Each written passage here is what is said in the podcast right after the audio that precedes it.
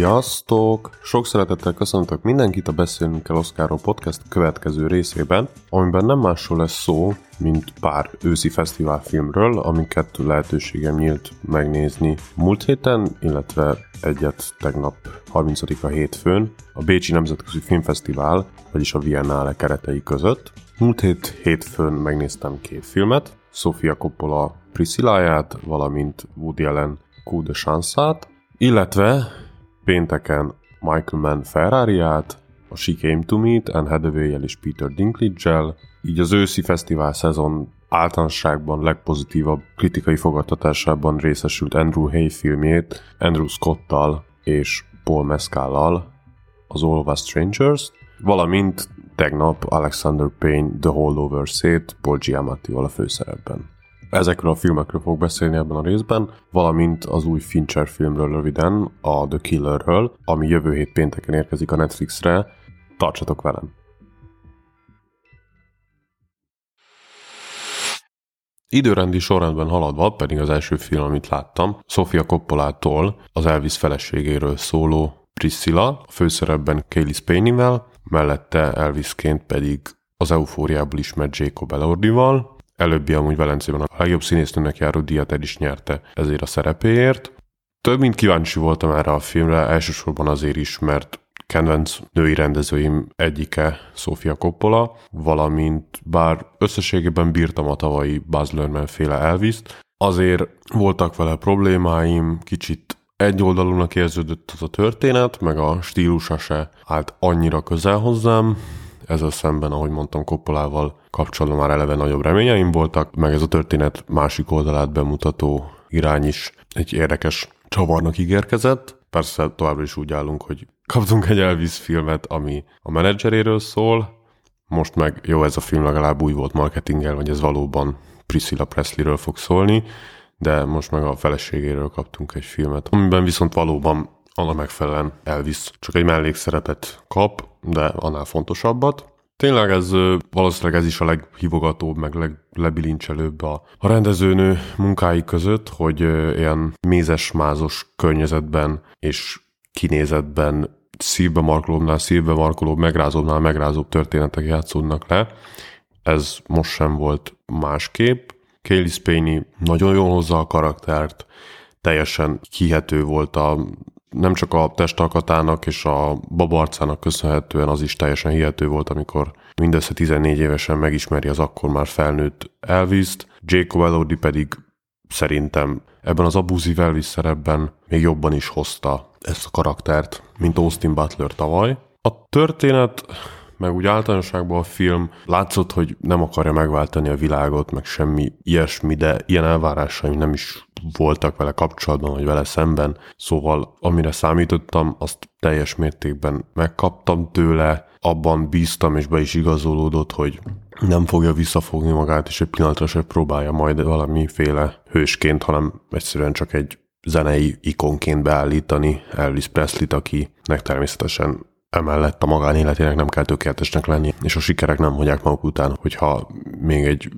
fantasztikusan jóképű tehetséges férfit lát a színpadon, akkor ő a kulisszák mögött is egy minta férfi lenne, és, és igen, ez valóban meg is érkezett. Azért várható volt, hogy Coppola nem fogja visszafogni magát, mivel már azt a forgatások során tudhattuk, hogy már elsőre megkapta az engedélyt a Presley családtól, hogy felhasználják a zenésznek a, az alkotásait, ezt végül visszavonták, ettől függetlenül ezt az akadályt is könnyedén megugorja a film, valamint a rendezőnő. Lezárás terén úgy gondolom, hogy kellően kielégítő, ahogy korábban mondtam, nem, nem kell semmi világ megváltásra számítani. Egy nagyon tisztességes karakterábrázolás, valamint annak a vizsgálata egy éveken átívelő abúzuson keresztül.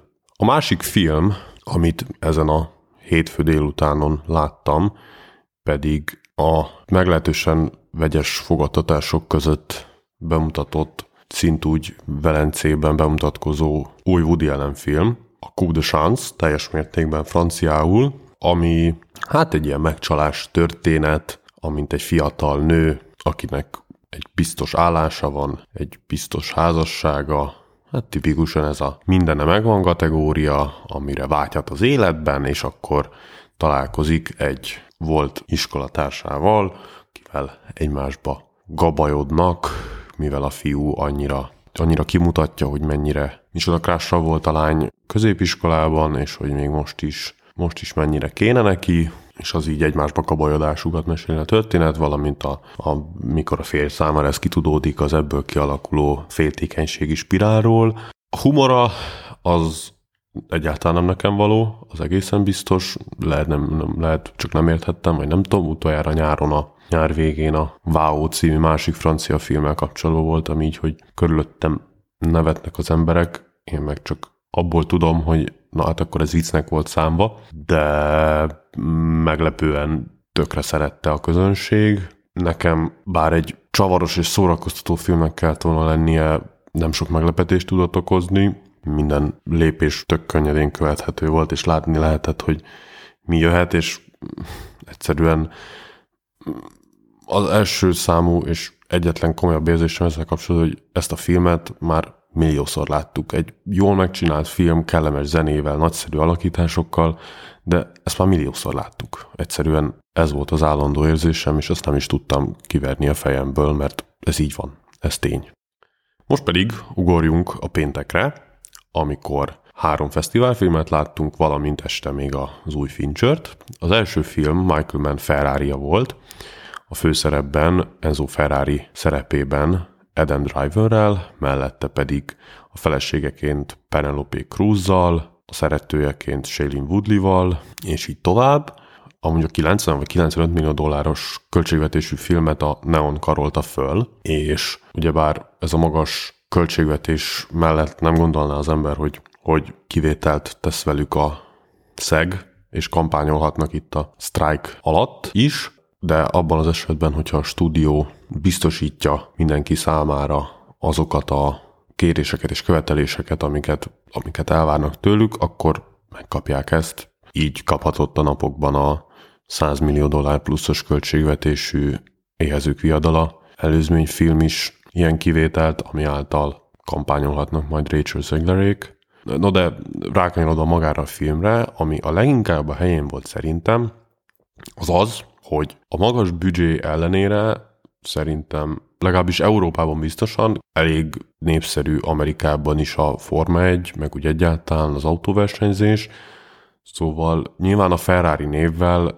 jól lehet reklámozni egy filmet, emellé odaírott, hogy Adam Driver, Penelope Cruz rendezte Michael Mann, azért ez egy elég komoly kombó, de tényleg, hogyha valaki csak azért ül be erre a filmre, úristen, Ferrari versenyzés, szép autók, megkapja. Aki meg úgy ül be a filmre, hogy Adam Driver, Penelope Cruz, Michael Mann rendezésében, az is megkapja, amit vár tőle. Tehát szinte 50-50-ben kapod meg az emberi oldalát a történetnek, valamint az izgalmasabbnál izgalmasabb, gyönyörűbbnél gyönyörűbben fényképezett versenyzős jeleneteket. Adam Driver, ahogy azt már megszoktuk tőle, nagyszerű, Azért az idei 65-öt követően egy jobb szeretben láthatjuk itt, hála az égnek.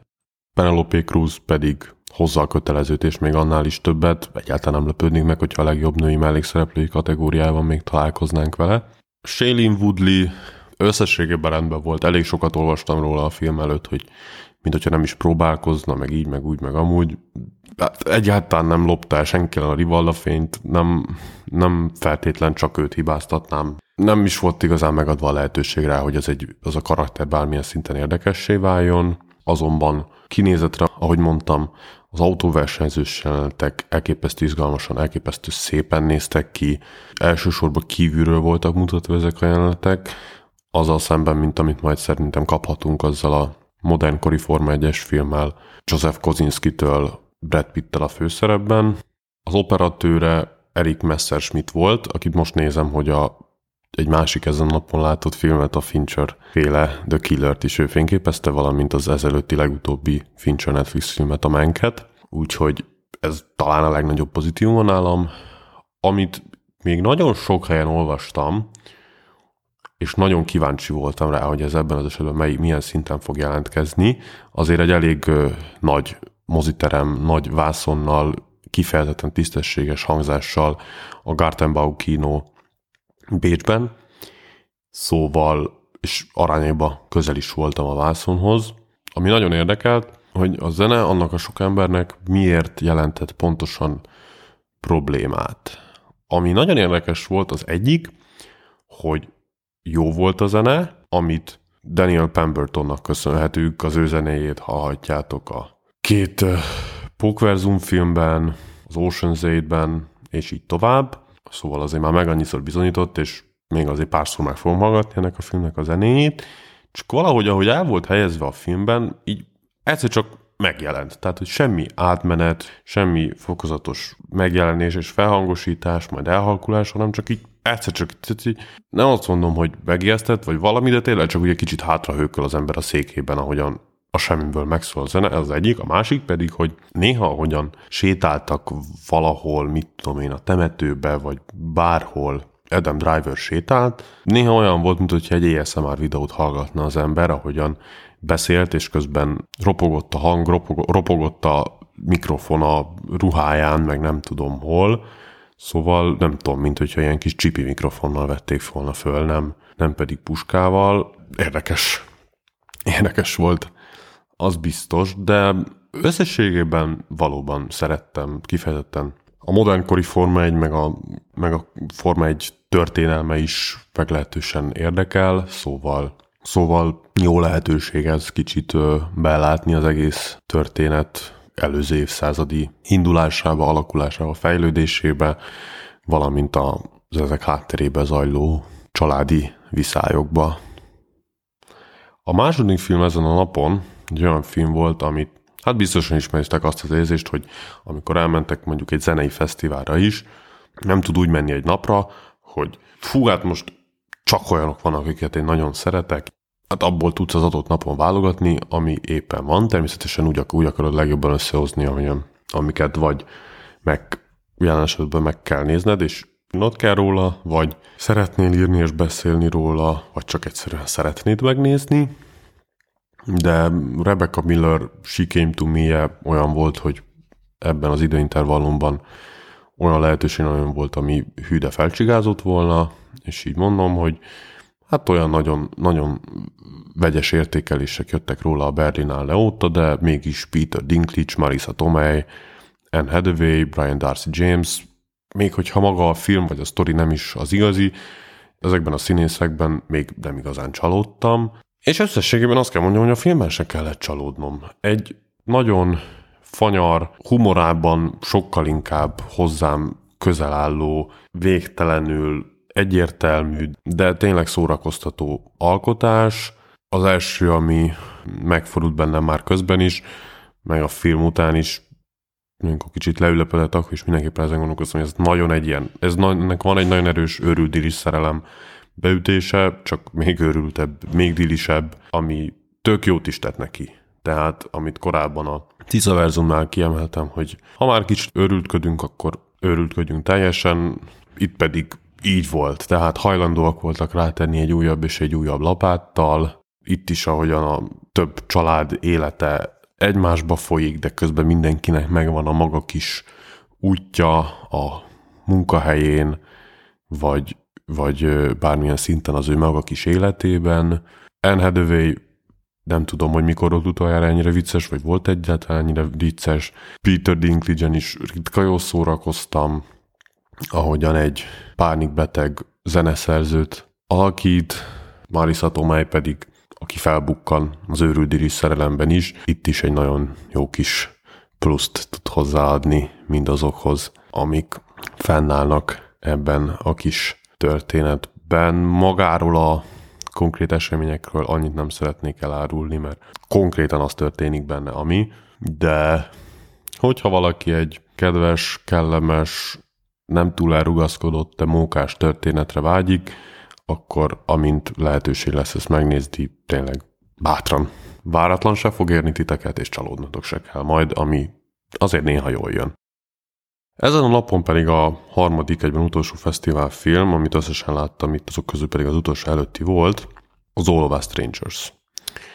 Ami azt veti föl, hogy az Andrew Scott által játszott Adam karaktere, aki nagyon fiatalon elvesztette a szüleit, úgy birkózik meg már bőven felnőttként a gyászsal, hogy meglátogatja gyerekkori házukat, és ott találja a szüleit annyi mint mielőtt még meghaltak volna, és elmeséli, hogy vele mi történt azóta, valamint újraéli azokat a közös emlékeket, és minden mellett pedig találkozik egy fiatal sráccal, aki rajta kívül szinte egyedül ér abban az épület komplexumban Londonban, ahol ő ezt a karaktert Harryt pedig Paul Mescal alakítja, azt korábban lehagytam, hogy a szüleit pedig Jamie Bell és Claire Foy. És hát uh, itt aztán végképp úgy vagyok vele, hogy nagyon-nagyon nem akarok semmit lelőni ezzel a filmmel, ezzel a történettel kapcsolatban, de hogy én úgy jöttem ki szeptember elején a Poor Thingsről, hogy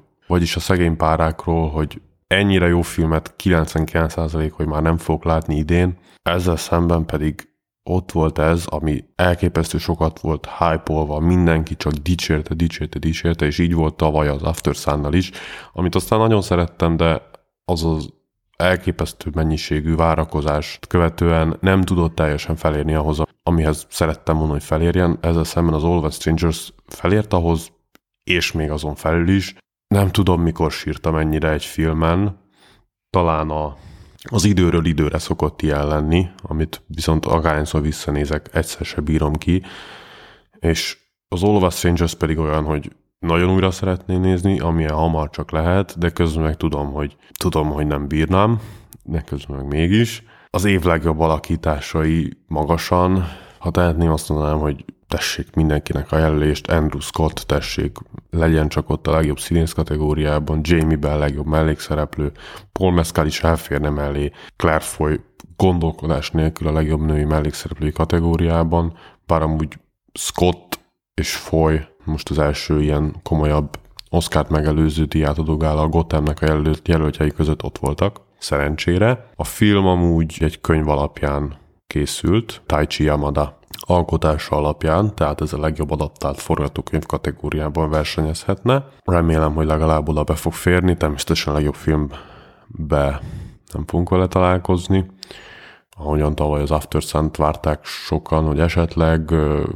valahogyan az eleinte még mondogatták, hogy talán legjobb filmbe, vagy ha nem, akkor egy rendezőjelölés. Itt, itt se látom, hogy Andrew Hay beférhetne, annyira telítettek a kategóriák, de forgatókönyv és Andrew Scott, valamint Claire Foynak még azt mondom, hogy van is esélye, és legyen is, mert ez egy elképesztő érzékeny, elképesztő fontos film, ami rengeteg olyan kérdés és ötletet dob fel, hihetetlen kreatívan, és mondhatni már virtuóz módon, ami valamilyen formában szerintem mindenkiben megjelennek.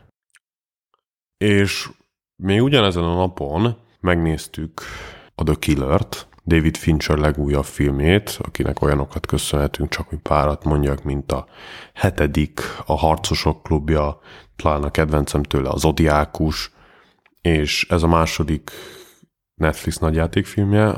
Ő november 10-én kerül majd föl Netflixre, és hát Amerikában azokat a Netflix megjelenéseket, amiket Oscar esélyesnek tart a cég, azokat ennek érdekében, hogy jelölhetőek legyenek, vagy egyáltalán nevezhetőek, ahhoz mozikban meg kell jelentetniük, úgyhogy ezeket a filmeket egy vagy két héttel Netflixről felkerülésük előtt be is szokták tenni, és még az angoloknál, meg például itt a szomszédban, Bécsben vetíteni is szoktak még párat ezek közül, így lehet most megnézni a Killert, vagy majd december elején Bradley Cooper maestróját, és nagyon örülök, hogy lehetőségem nyílt így moziban megnézni, mert Fincher egyik kedvenc rendezőm, Michael Fassbender végre visszatért ahhoz, amihez a legjobban ért, és összehoztak egy hihetetlen jó, hihetetlen tudatos sorozatgyilkosos filmet. Egész tisztességesen fejezetekre volt szedve a film, ami azért egy elég fix struktúrát ad neki, ami nyilván jól jön a finoman szólva rendmániás és végtelen precíz Finchernek. Michael Fassbender pedig tényleg mutatni nulla arcmimikával egy nézéssel csinálja végig ezt a két órás filmet, de mégis annyi mindent csinál, ami a legfontosabb és legkülönlegesebb aspektusa a killernek, hogy maga a főszereplő, a Michael Fassbender által alakított sorozatgyilkos narrálja végig a filmet, mivel szinte semennyit nem beszél, csak egyszer-egyszer nagyon röviden interaktál másokkal, ezért ő maga vezeti végig a nézőjét a filmen, ami egy elképesztő jó bónusz benne.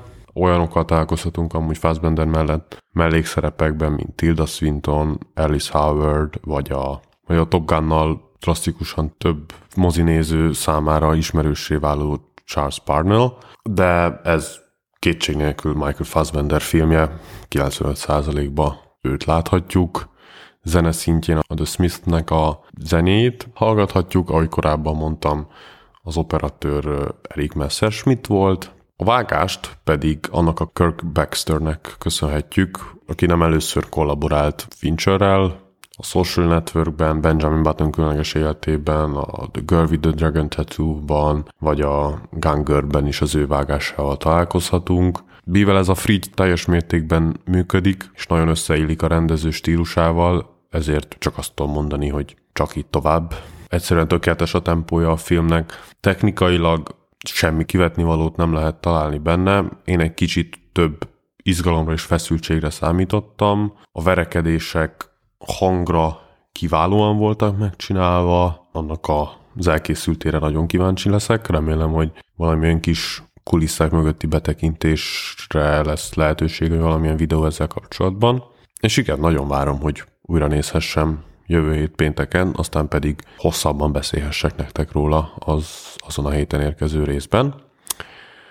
Az utolsó film, amit pedig tegnap 30-a hétfőn láttam, mert nem mentem vissza már csak egy filmért Bécsbe, hanem a környéken voltam a családdal, és ha már ott voltam, akkor mindenképpen elcsíptem Alexander Payne The Holdovers-ét, ami sokáig úgy láttam, hogy november második felébe jön a magyar mozikba, Amerikába limitált mennyiségben most került mozikba, New Yorkban és Los Angelesben. Egyelőre nem tudom, hogy itthon mit várhatunk. Ez egy ízig-vérig karácsonyi film, egy bentlakásos fiúiskolában játszódik, ahol a legmogorvább, legszigorúbb tanára bízza az igazgató azokat a gyerekeket, akiket karácsonykor nem visznek el vagy haza a szülők, és végül csak Angus Tully marad ott a Paul Giamatti által alakított Paul Hanemmel az iskolában. Angus Tully-t Dominic Sassa alakítja, akinek ez az első nagyjátékfilmes szerepe, valamint aki még ott marad az iskolában, az a konyhás nő, Mary, Divine Joy Randolph által életre keltve. Giamatti hihetetlen jól hozza egész végig a látszólag magában egyáltalán nem biztos, megállás nélkül kételkedő, nagyon mogorva, mufurc, alkalmanként vagy nagyrészt elviselhetetlen tanárt, míg Dominic Sessa Angusa pedig tökéletesen testesíti meg a nem megértett és elhanyagolt ifjúságot, Divine Joy Randolph Merrie pedig ebbe belehoz egy kis, egy kis humort, egy kis lazaságot, de közben meg mérhetetlen mennyiségű érzelmet. A legnagyobb erénye ennek a filmnek torony magasan a türelem és a tudatosság. Annyira jó tempóban is, ahogy mondtam, annyira tudatosan építkezik, és rakja össze, és áll össze mindaz, amit el akar mesélni, hogy bár ahogy elkezdődött a film, így, no, hát igen, szórakoztató film, humoros, kellemes, milyen bunkó a bácsi, jól van, akkor a fiúnak kell, akkor a fiúnak kell szurkolni, neki szorítunk, stb. stb. Aztán fokozatosan azon kaptam magam, hogy ez a film minden fontos döntőpontnál ott van, ahol lennie kell. És fokozatosan azon kaptam magam, hogy egyre és egyre közelebb nőnek és érnek a szívemhez ezek a karakterek, és ahogyan ez a három karakter egymáshoz is közeledik, az egy olyan elegyet alkot, ami miatt teljesen meg tudom érteni, hogy miért imádják annyira ezt az emberek. És tényleg ez lehet a Holdovers lehet az a film idén, amire a kritikusok is azt mondják, hogy milyen nagyszerű, és a nézők is úgy jöhetnek ki majd erről karácsonykor, vagy már karácsony előtt, hogy teljesen hatalmába keríti őket az ünnepi hangulat. Paul Giamatti nem tudom elképzelni, hogy ne kapna Oscar elést, és kívánom is neki, hogy megkapja, mert nagyon megérdemli. Dominik Sessa pedig egy elképesztő jó felfedezés, nagyon izgatottan és kíváncsian várom, hogy, hogy milyen munkák állnak még előtte. Először, de egészen biztosan, hogy nem utoljára látjuk őt. Hihetetlen sok érzelmet tud átadni, mindezt úgy, hogy a karakterében megőrzi a gyermeki játékosságot a tinédzserkor sajátosságaival, vegyítve Divine Joy Randolph pedig meg annyi humoros pillanat mellett egy olyan elképesztően érzékeny alakítást tesz le az asztalra, hogy az valami fantasztikus. Nem, egyszerűen nem lehet nem szeretni ezt a filmet, de nem is kell ellenállni mindennek. Ezen a héten ennyivel készültem nektek, remélem mi hamarabb lehetőségetek nyílik minél több filmet megtekinteni az ebben a részben elhangzottak közül. Jövő héten találkozunk az Elfogy a levegő, valamint az 5 éjjel Freddy pizzázójában kapcsán. Köszönöm, hogy ezekkel is velem tartottatok, vigyázzatok magatokra, sziasztok!